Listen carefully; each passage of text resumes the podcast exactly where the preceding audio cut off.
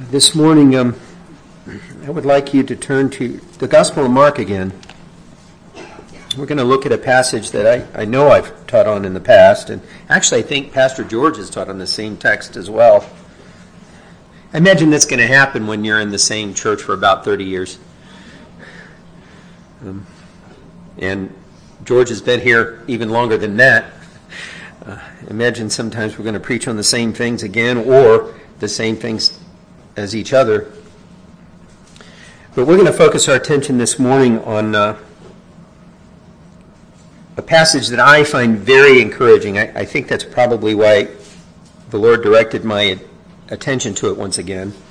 It's about a, a man named Bartimaeus, uh, a blind man that was healed by Jesus, and uh, who, even though he was physically blind, he apparently had spiritual sight uh, granted him by the Holy Spirit.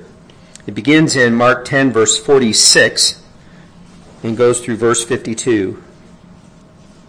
Mark uh, 10, 46 through 52. And I'll read the passage, and then, as always, uh, ask for the Lord's blessing upon us and the filling of the Spirit.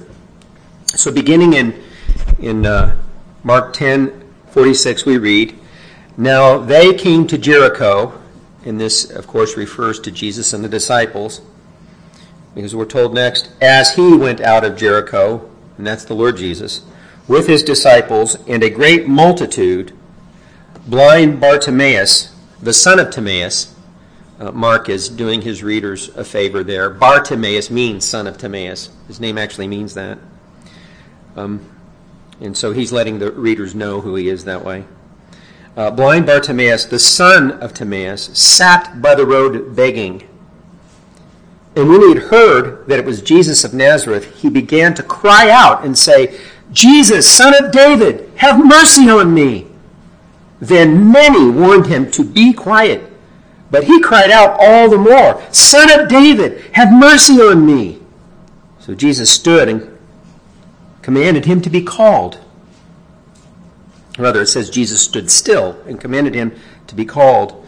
And then they called the blind man, saying to him, Be of good cheer, rise, he is calling you. Now, I'm assuming when he commanded that he be called and they called him, my assumption would be it's the disciples doing the calling here, although the text doesn't say precisely who it was that was encouraging the man this way. Be encouraged because he's calling you. And throwing aside his garment, he rose and came to Jesus. So Jesus answered and said to him, What do you want me to do for you? The blind man said to him, Rabboni, that I may receive my sight. And that word Rabboni is an important word. Uh, rabbi probably wouldn't be an unusual term to be used for Jesus. It means something like master. Could, could mean something like great one, but usually it's used for a, a teacher that will uh, is referred to as your master. But he says Rabboni, which means my master. So this says something to us about this guy already. He already is in some way um, received Christ as his master. And all he has done is heard about him and heard about his teachings.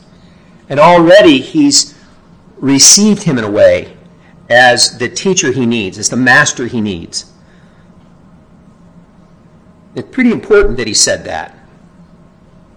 Rabboni, that I may receive my sight. And then Jesus said to him, Go your way, your faith has made you well. And immediately he received his sight and followed Jesus on the road. Let's take a moment to pray and ask for God's guidance. Holy Father, we come to you asking for uh, you, each one of us who knows you, we, we have your Spirit dwelling within us, and, and we ask that you would fill us with your Spirit and, and with understanding, that we might uh, understand uh, what it is that you wish to say to us through this text today, that we might rightly understand what you intended when you inspired our departed brother Mark to write this gospel. Uh, Lord, uh, Help us to see that and help us to learn and become more like Christ, to love Christ more as our Lord and Savior as a result of our time with Him in this passage this morning. for any who do not yet know you, we pray that they will come to faith in Christ, that they will call out to him, my master, acknowledge him as their Messiah, place their faith in him as Bartimaeus did all those years ago, as the rest of us who know you here have done. Uh, we'll give you all the glory for what you do as a result of uh, our time together in your word this morning, because you alone deserve it. We ask all these things in the name of our great God and Savior Jesus Christ. Amen. Now, before we get into the passage in any more depth, I'd, I'd like to begin by asking you all to pause and um, think for a moment. Try to try to recall a time in your life when you cried out to God in desperation. Um, and, and I don't I don't mean just a time when you made some request of Him for some ordinary thing or some typical type of situation. Um, I'm referring instead to a time when you cried out to Him with a sense of need uh, so great that you felt no hope from any anyone or anywhere else. That if, if, if He didn't help you, you couldn't be helped. That kind of need. I, am referring to a time when you cried out with such a sense of urgency that you couldn't stop crying out to Him, no matter what the circumstances. You, your desperation wasn't just leading you to call out once, but to keep calling out. Have you ever had a time like that in your life, or you, are you having one now? Um, some examples, perhaps from my own life, would include when I was young and I cried out to God repeatedly over, over a course of years as I was growing up for, for help, um, for all kinds of reasons. And he, he finally brought me to a true understanding of salvation by grace through faith alone, and he saved me from my sins, and that was the beginning of, of uh, helping in all kinds of other, ways as well. Then, after I was saved at, at 20 years old, so there was a lot of crying out for a lot of years there. uh, I, I, I, initially went through several years of crying out to God for deliverance from a, a, deep depression that had really always plagued me growing up, but it had gotten even worse for those few years of my walk with Christ. Those were certainly the worst years of depression I've ever known. Was under great spiritual attack, I assume, in those days. And of course, when Kim was diagnosed with cancer, ovarian cancer, and, and at thir- first things looked really, really bad, and that there was little hope that she would survive. Um, I repeatedly cried out to God, asking Him to spare her life, and I'm so grateful that He did. And it turned out that the cancer was caught early when the oncologist thought it was late, very late. And I won't get into all the details of that, but talk about breathing a sigh of relief. What an answer to prayer. And more recently, there have been many health issues and other sorts of trials in this congregation about which I've cried out to God, as I'm sure many of you have done as well. I, I don't think there's anyone, any family in our church that hasn't had some sort of crisis, uh, a death in the family. I think most every family, or some kind of illness or financial problem, or been a lot of trials. And there's probably been more trials in the families in in this church in the past year or two than maybe the previous 10 years combined. It's been an interesting couple of years for all of us. But as a pastor, of course, I'm excited to see everyone trusting the Lord and loving each other through these times. Uh, that means that the Holy Spirit is at work here in a really powerful way. And uh, of course, God keeps His promises, and His word accomplishes the purpose for which He sends it. It does not return to Him void. And so, as the elders have sought to teach the word faithfully, we certainly tried to do that. We see the results in Christians who love each other and love the Lord. In fact, they love each other because they love the Lord. Maybe you're one of those people, though, that's been crying out to God recently. And of course, not all times are as serious as that, maybe uh, physically. Um, there have also been many times in my life, and I'm sure in your, your own, where you've struggled with some sin or sorrow that has reminded you of how deeply you need God's grace every day. And at such times, of course, you and I would feel anew this same sense of desperation. Uh, I'm still battling these sins, Lord. I, I, I have no hope but in you. And so we continually cry out to Him for deliverance. And so I go through all these kinds of examples to, to just ask you do, you do you recall such a feeling in your life, or are you going through one now? A time like that where you're crying out to God? And there might be certain things in your life that even look hopeless to you. And all you can do is cry out to God. And so that's what you do.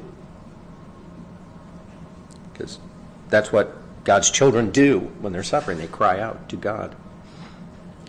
Well, if, if you can recall such a feeling, or if you are in touch with such a feeling now, then I think you also have a hint of the desperation of Bartimaeus, about whom we're reading today.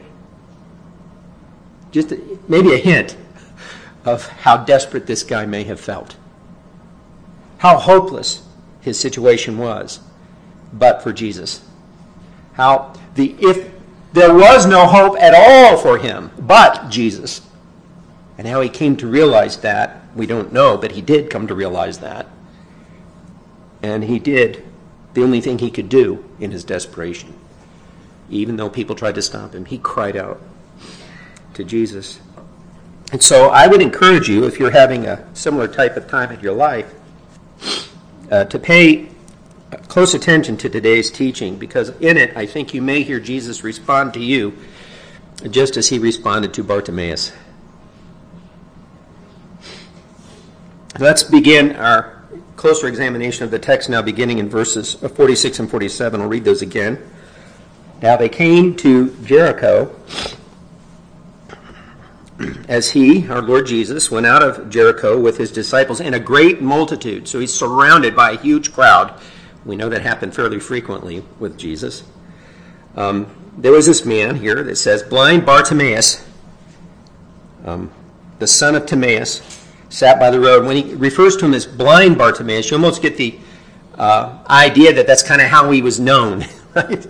Blind Bartimaeus, the son of Timaeus, he sat by the road begging. And when he heard that it was Jesus of Nazareth, he, he began to cry out and say, Jesus, son of David, have mercy on me. Now, there are, are a couple of things that we need to pause to consider about, about this situation here. First, we can see that Bartimaeus cried out in great need. He was both blind and poor, which is why he was sitting in a public place where he could beg in order to survive. He was, as they were coming out of the city of Jericho, he sat at a place by the road where people came and went. There was a lot of foot traffic, right? Uh, obviously, with the hopes, it says he was begging with the hopes of surviving to get enough money to probably eat that day. This is what was the common lot of a beggar such as himself. So his need was, was great. He was just the kind of person Jesus had in mind when he said, Those who are well have no need of a physician, but those who are sick. But go and learn what this means. I desire mercy and not sacrifice. For I did not come to call the righteous, but sinners to repentance. Blind Bartimaeus was that kind of person who recognized his need. Um, Jesus came to help those who recognized their need, as Bartimaeus did. So if, if you're recognizing a need in your life that only Jesus can meet, then, well, uh, you're in Bartimaeus' situation, and you're just the kind of person uh, that Jesus wants to hear from, as we'll see. Secondly, Bartimaeus didn't just cry out in great need, he cried out in faith. Although physically blind, he was not spiritually, spiritually blind because notice how he referred to Jesus. He used a messianic title, Son of David. And then we, we've already seen in our reading of the text, he called him my master. There's something going on here. He's recognizing that Jesus is the Messiah and as such ought to be his master. Bartimaeus gets that. uh, he, he demonstrates an awareness of Jesus' true identity. Now, no doubt he had already heard much about Jesus' teaching and his healing ministry, and despite the fact that he was physically blind, he, he had clearly reached the conclusion that Jesus was the Messiah and therefore ought to be his master. Uh, the IVP Bible Background Commentary describes the situation Bart, Bartimaeus would have been in. I suppose we could call him Bart for short, him being a fellow believer and all, but, uh, but I'll stick with Bartimaeus. Uh, this situation points up all the more what a good hearer of the word he must have been. Listen to this description of someone in his situation in the first century. Except for what they had learned from listening to others recite, blind people in that time were illiterate in the law. Braille had not yet been invented, so they could not read. Thus, they were not respected as religious persons, although they were protected under the law of Moses. So, whatever he knew of Jesus, he had to have heard it from someone. Whatever he knew about messianic prophecies, he had to have heard being read to him. And so Bartimaeus must have paid special attention to the teaching he'd been hearing from the scribes in the synagogue that he attended, wherever that might have been. These scribes would often have referred to the Messiah as the Son of David, as a messianic title. And I'll give you a good example from later in the Gospel of Mark that this is the case. And it's later in Mark chapter 12, just a couple of chapters over. Uh, in verses 35 through 37, we're told, uh, Then Jesus answered and said, while he taught in the temple, How is it that the scribes say that the Christ is the Son of David? See, it was typical of the scribes to refer to the Christ as the Son of David. It was a common messianic title that they used. And then Jesus, of course, goes on to say, For David himself said by the Holy Spirit, The Lord said to my Lord, Sit at my right hand till I make your enemies your footstool. Therefore, David himself calls him Lord. How is he then his son? And the common people heard him gladly, uh, partly because he was putting a conundrum to the scribes who thought they were better than everyone else and smarter. and any time uh, Jesus showed them up, the people liked it, apparently. But when Bartimaeus cried out to Jesus and called him Son of David, there was a common understanding of what that meant. And both he and Jesus knew exactly what he meant. He believed that Jesus was the Messiah, the promised Messiah, and that he had come. It wouldn't be surprising then if Bartimaeus also knew about another messianic prophecy of Isaiah, Isaiah 35 5. Then the eyes of the blind shall be opened, and the ears of the deaf, deaf shall be unstopped.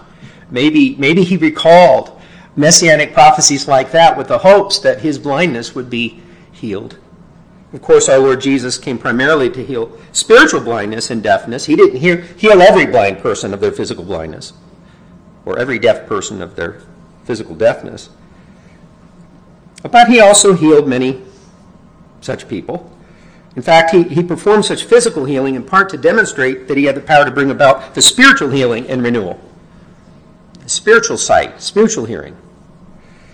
At any rate, it is not necessary to assume that Bartimaeus had a complete understanding of what it meant that Jesus was the Messiah. We can be sure that he didn't. I mean, even his own disciples didn't at this point.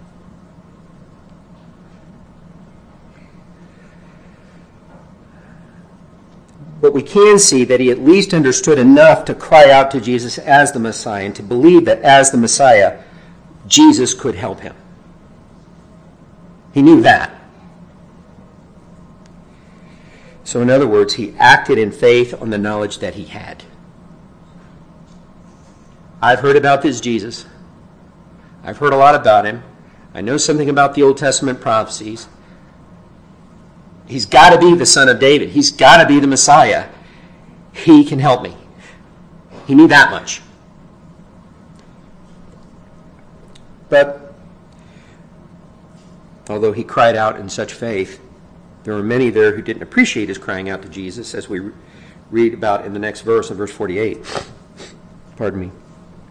Then they warned him, or rather, then, then many, it says, many warned him to be quiet. But he cried out all the more, Son of David, have mercy on me.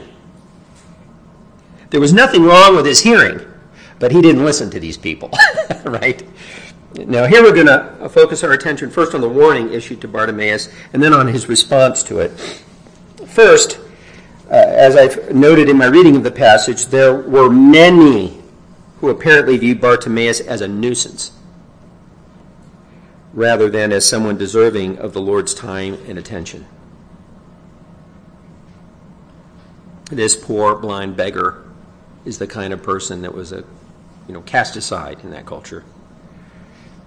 In fact, the word translated in the New King James Version for warned, uh, it's a pretty strong term. It may be translated as rebuked, as in the ESV, or as scolded. The Net Bible takes it that way. The NASB has sternly told. Um, the, the meaning of the word indicates that these many people weren't speaking kindly to this guy when they were warning him. They were scolding him, they were rebuking him. You could imagine the kinds of things that people today, who do you think you are, pestering this great man? You know, uh, we don't know the kinds of things that they would have said then, but they were trying to get him to shut up. They were sternly rebuking him, telling him to be quiet, we're told. So that might have been discouraging, but not to this guy. Before we move on uh, to his response, I, just uh, wonder what is our attitude toward those in our society that are seen as castaways. Do we, do we see them as a nuisance, an unwanted drain on our time, our energy, our money? Um, or do we have compassion on those who are down and out? Are we willing to take time with people like that, especially with those who recognize their need and desire the Lord's help, as Bartimaeus did. Now, there's a lot of fraudsters out there that come to churches uh, that because they think churches are a soft touch and they'll tell you lies to get money from you and things like that.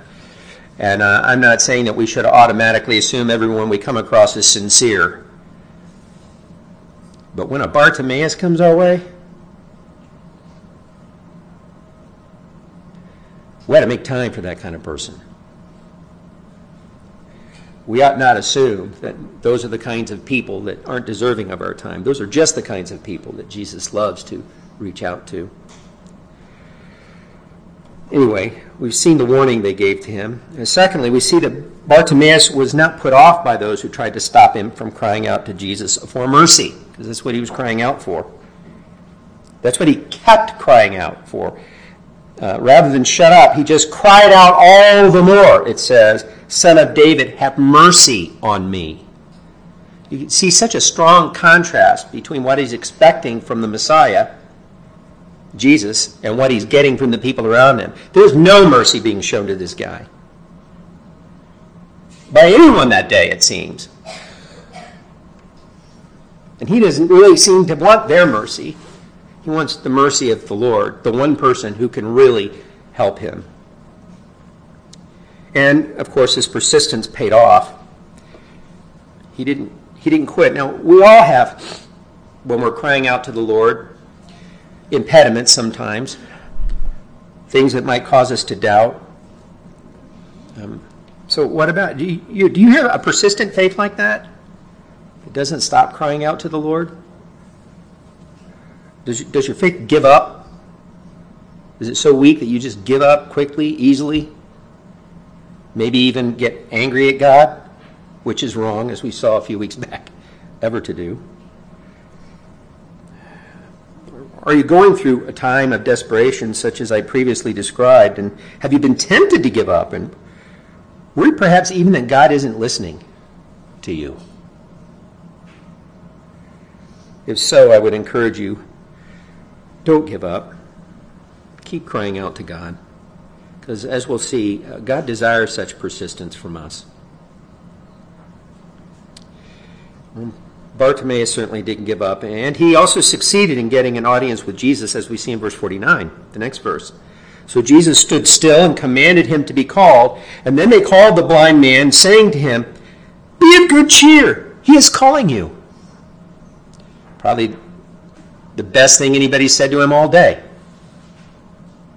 They went from sternly rebuking him to now probably his disciples, saying, Be of good cheer, rise, he is calling you. Now, first, notice how Mark informs us not that Jesus slowed down a little bit here, but that he stood still. He's walking out of Jericho with his disciples and this giant crowd, and over the din and the noise of this crowd, he hears this guy crying out, and he stops. Everybody else is ignoring him and telling him to shut up. Somehow, Jesus hears him and stops in his tracks and stands still and says, This guy needs to come to me. This guy you all are ignoring and telling to shut up. I want him here, right?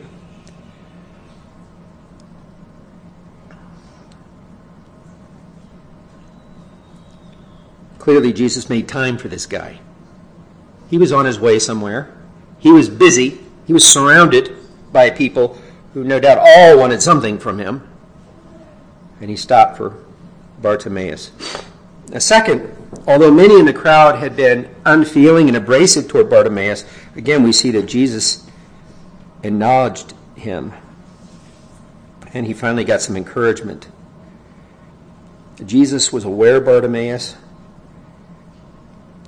Bartimaeus' cries had been heard. But notice, Bartimaeus had been cro- calling out to Jesus, but now Jesus is calling Bartimaeus. Things have turned around. And we read about Bartimaeus' further response to this great news. Be of good cheer, right? He is calling you. This one that he sees as the Messiah is calling him. And so we're told in verse 50 throwing aside his garment, he rose and came to Jesus. Now, the garment that Bartimaeus cast aside uh, would have been um, almost certainly a, a, cloak or an outer garment that he would wear at night and that he would have used as a blanket. Uh, during the day, however, he probably would have spread it out in front of him for collecting alms, maybe sat on it alongside the road. So, in throwing aside his garment, Bartimaeus is quite likely throwing aside a lot more. than just his garment. It could be his alms that are pitched aside. He just is in such a hurry to get to Jesus, he leaves everything behind, basically that basically that he owned. Um, why, why would he do that? Well, it would have taken maybe too much time to gather it up and would have hindered his ability to make it quickly through the crowd to Jesus. If you're going through a thick crowd, you don't want to have to try to carry something with you. So he just left it behind. And he certainly wasn't going to make Jesus wait, was he? Uh, uh, besides, I'm sure he was anxious to be healed by Jesus as well. And notice also that Jesus did not go to Bartimaeus. He could have done that, but he didn't. Rather, he made Bartimaeus come to him, a blind man, in a big crowd. Perhaps a few of the disciples assisted him in making his way to Jesus. We, we don't know. His faith had already overcome the attempts of many, we're told, in the crowd who tried to stop him from crying out to Jesus. And now he would have to f- have the faith to go through that same crowd to get to Jesus. This big crowd. Think about if you're a blind person trying to make your way to one person in a big crowd. I hope some of the disciples helped him. but he wasn't daunted by this. I think I might have been a little scared, but he wasn't apparently afraid. And perhaps Jesus is calling to some here today to follow him in some new direction, or perhaps there are those here who have yet to come to Jesus as Lord and Savior, but you've, you've heard him calling to you through the Word. You've been here repeatedly and you've heard the gospel in which Jesus has called on you to trust in him for salvation? Are you, are you too blind to see? Are you too deaf to hear that call? Or will you respond to him today the way Bartimaeus did so many years ago? Will you leave behind whatever things might be a hindrance to your coming? Or if you're a believer, Are there things that are hindering you from coming to Christ in prayer and calling out to Him? Maybe you sense a desperate need in your life, but you struggle to pray. Maybe you fear that He won't hear you. Your faith is weak. Remember what the author of Hebrews said in Hebrews 12, 1 and 2. Therefore, we also, since we are surrounded by so great a cloud of witnesses, and there he has the Old Testament saints in the previous chapter of Hebrews 11 in mind, but I think we could throw Bartimaeus into that in our text. He's a witness to us in this text. Let us lay aside every weight and the sin which so easily ensnares us, and let us run with endurance the race that is set before us, looking unto Jesus, the author and finisher of our faith, who for the joy that was set before him endured the cross, despising the shame, and is sat down at the right hand of the throne of God. He reminds us that if we struggle to come to Jesus in our time of need, as the Hebrew Christians were in great need, they were being persecuted there's sin that's holding us back. And we're forgetting that Jesus died for those sins that are holding us back. That they shouldn't be an impediment to us at all. Instead, as the one who died for our sins and rose from the dead and is seated at the right hand of the throne of God, we should remember to come to him. Earlier in Hebrews, he reminded them that we have a sympathetic high priest in our Lord Jesus Christ. In Hebrews chapter 4. So we need to trust that Jesus wants to hear our petitions. Bartimaeus was encouraged that Jesus wanted to hear his petition because he called him to him. Well, Jesus has called us to him. And he wants to hear our petitions too. So this morning, if you've struggled to pray, if you've struggled to have enough faith to cry to cry out through whatever crowd is in your life, right? To Jesus. Stop it. Just stop it. Call out to him. He's the only one who can help. And he will. He'll give you the help you need.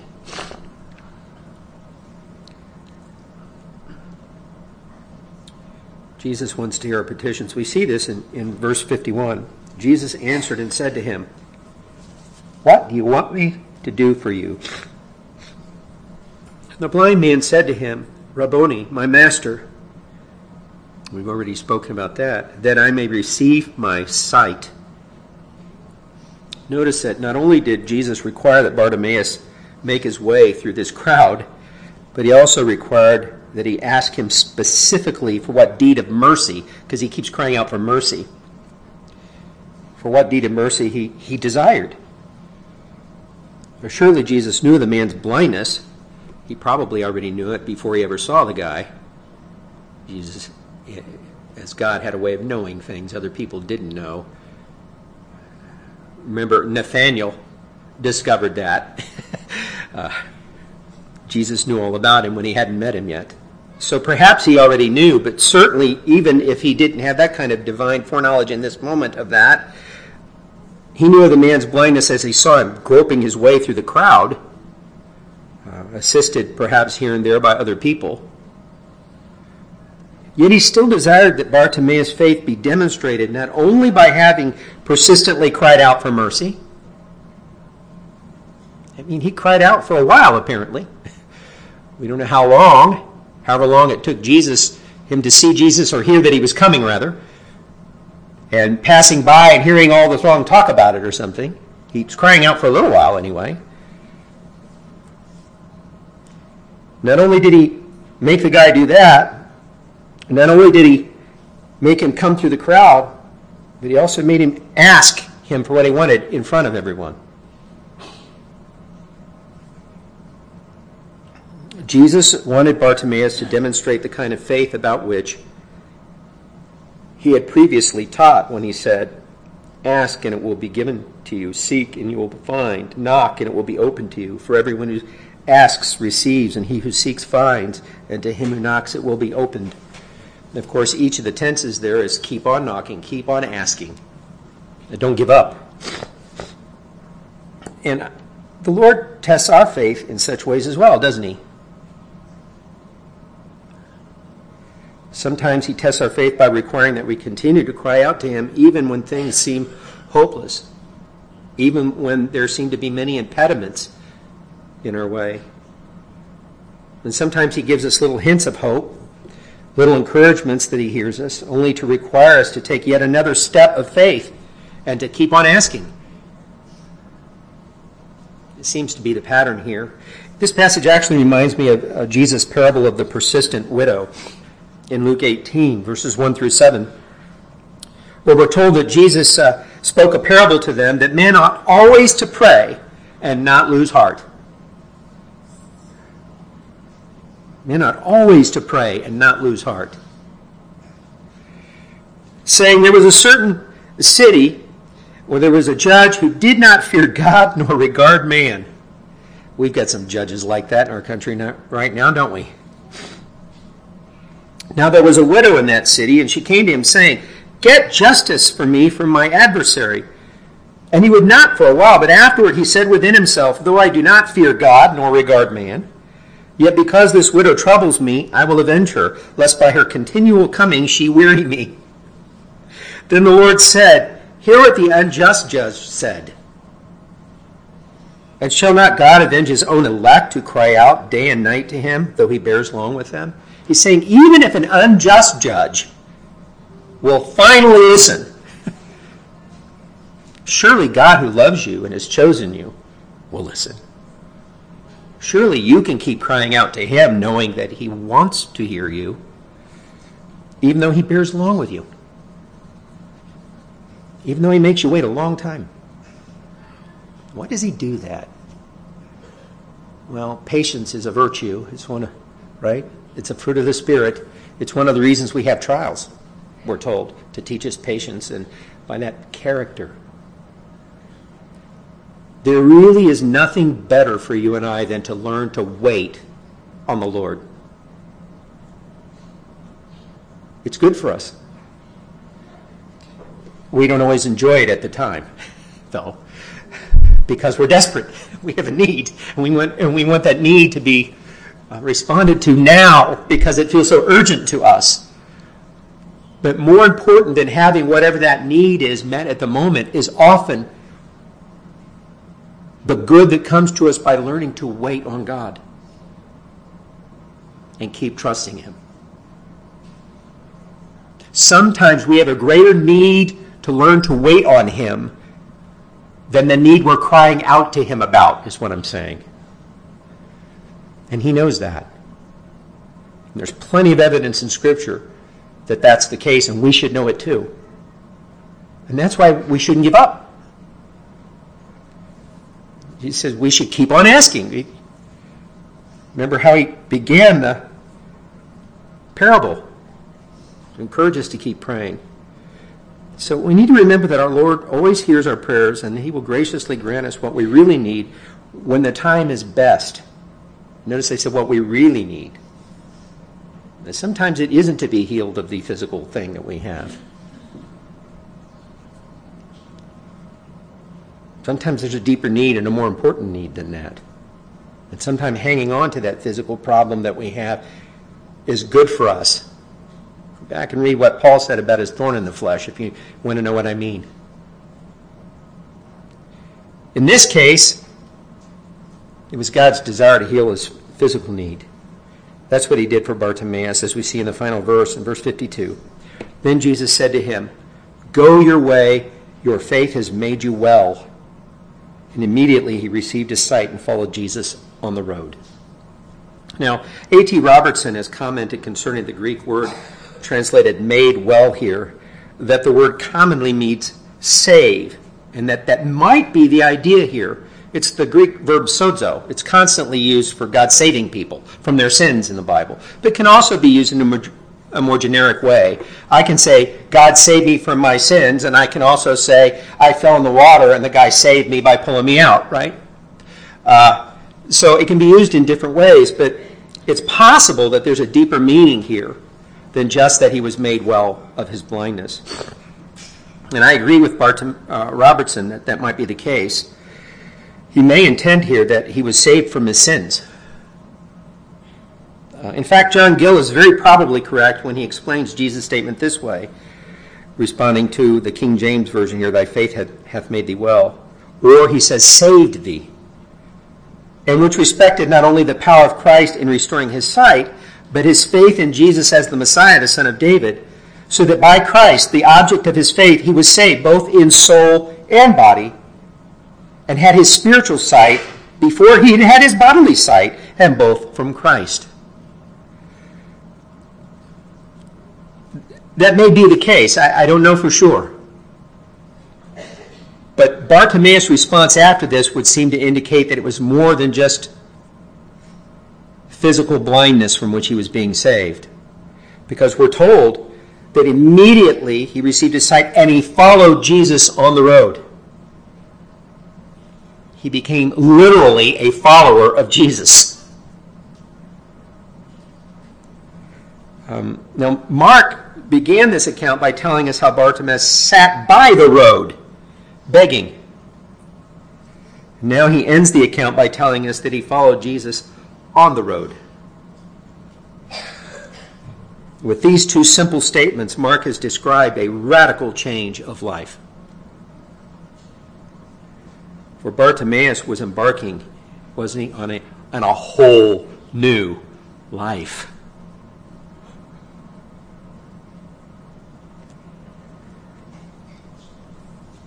Indeed, that day the words of the prophet Isaiah were fulfilled in a deeply personal way in Bartimaeus' life. Here's what Isaiah said in Isaiah 42:16.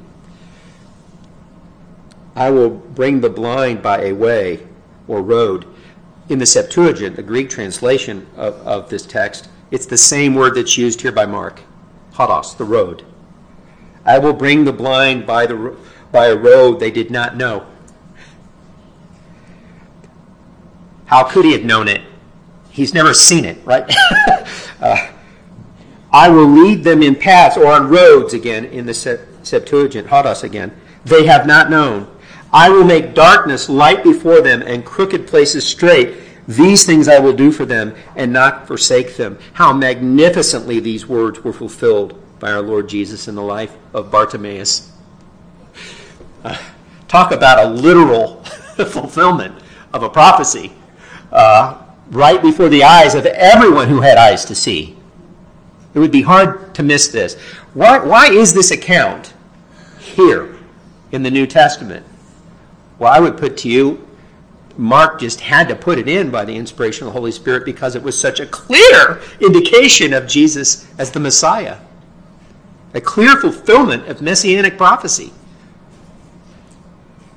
I'll conclude by asking all of you to think again about your, your own situation.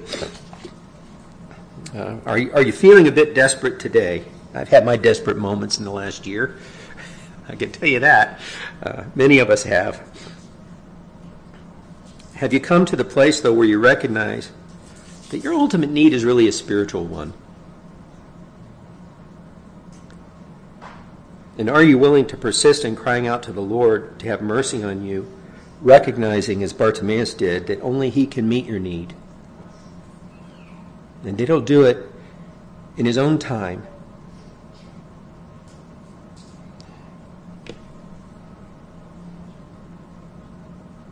Although you and I deserve nothing from the Lord, the question for us today is will we trust that he will graciously meet our needs if we keep calling out to him? Do we have the courage and the faith to do that? Remember what the Apostle Paul wrote to the Philippian believers in Philippians 4 6 and 7. Be anxious for nothing. There's a tall order, right? Be anxious for nothing. But in everything, by prayer and supplication, with thanksgiving, let your requests be made known to God and the peace of God, which surpasses all understanding, will guard your hearts and minds through Christ Jesus. Those words are true. Many in this room have experienced a peace they could not explain, I mean, after all, it surpasses all understanding.